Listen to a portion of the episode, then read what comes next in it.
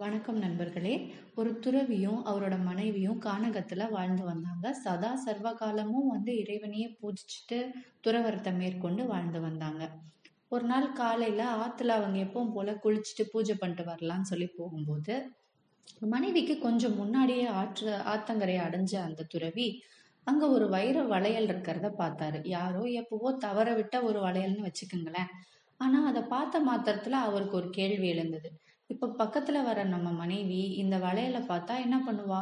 என்னதான் இருந்தாலும் அவ்வளோ ஒரு பெண் இல்லையா? தனக்கு அந்த வளையல் மேல ஒரு பற்று ஏற்பட்டு அதை எடுத்து வச்சுக்க தோணலாம். இல்ல அவளை சார்ந்தவங்க யாருக்காவது அதை கொடுத்துடலான்னு நினைக்கலாம். இதெல்லாம் நடக்காம இருக்கணும். இந்த துறவரம் கெட்டு போகாம இருக்கணும்னா என்ன பண்ண முடியும்? அப்படின்னு யோசிச்சுட்டு அதை டக்குன்னு என்ன பண்ணாரு? அந்த வளையலை எடுத்து ஆத்து மணல்ல புதைச்சு வச்சிட்டாரு. ஆனால் மனைவி கொஞ்சம் தூரத்தில் வரும்போது இவர் ஆற்று மணலில் எதையோ புதைச்சி வைக்கிறத பார்த்துட்டாங்க பக்கத்தில் வந்து நான் வரும்போது ஆற்றுல ஏதோ புதைச்சி வச்சிங்களே என்னது அது? அப்படின்னு கேட்டாங்க.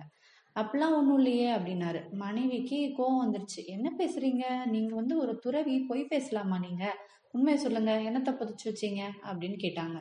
அதுக்கப்புறமும் அதை பத்தி சொல்லலைன்னா நல்லா இருக்காது இல்லையா? அதனால துறவி வந்து அவர் என்ன நினைச்சாரு அப்படிங்கிறத சொல்லி அந்த வளையலையும் வெளியே எடுத்து மனைவி கிட்ட காட்டினாரு. அதை பார்த்துட்டு மனைவி ரொம்ப சிரிச்சிட்டாங்க. சிரிச்சிட்டு அவங்க ஒரு துக்கம் கலந்த ஒரு தொனில சொன்னாங்க நீங்க மனசுல வச்சிருந்த துறவரம் எங்க போச்சு?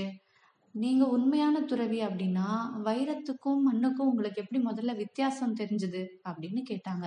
அந்த கேள்வி அவர் நெத்தி புட்டில் அரைஞ்ச மாதிரி இருந்தது. தன் தவறு அவர் முழுமையாக உணர்ந்துட்டாரு திருந்தவும் செஞ்சாரு.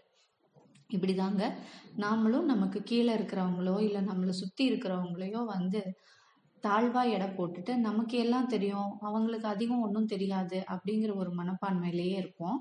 இதனால நம்ம என்ன ஆகுறோம் அப்படின்னா அவங்க கிட்ட இருந்து கிடைக்கிற அனுபவங்களையும் கருத்துக்களையும் வந்து நம்ம மிஸ் பண்ணிடுறோம். எல்லாரு எல்லாருக்கும் ஏதோ தெரியும். எல்லாருக்கும் சில விஷயங்கள் புரியும். நம்ம மட்டுமே அறிவாளி கிடையாது அப்படிங்கிற ஒரு ஆழ்ந்த கருத்து இருக்கிற ஒரு சின்ன கதை தான் இன்னைக்கு நான் உங்களோட பகிர்ந்துக்கிட்டேன் இது உங்களுக்கு பிடிச்சிருக்கும்னு நம்புறேன். இது இது மாதிரியே மீண்டும் சில கதைகளோட உங்களை சந்திக்க வரேன். நன்றி வணக்கம்.